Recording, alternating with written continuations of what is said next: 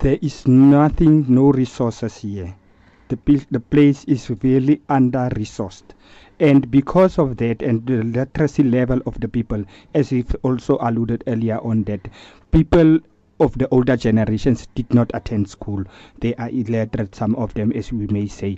But because of that, also, the unemployment is high. And as a Isibindi program, we are developing a cadre of trained child and youth care workers who are going through an NQF level 4 training to be trained to become child and youth care workers.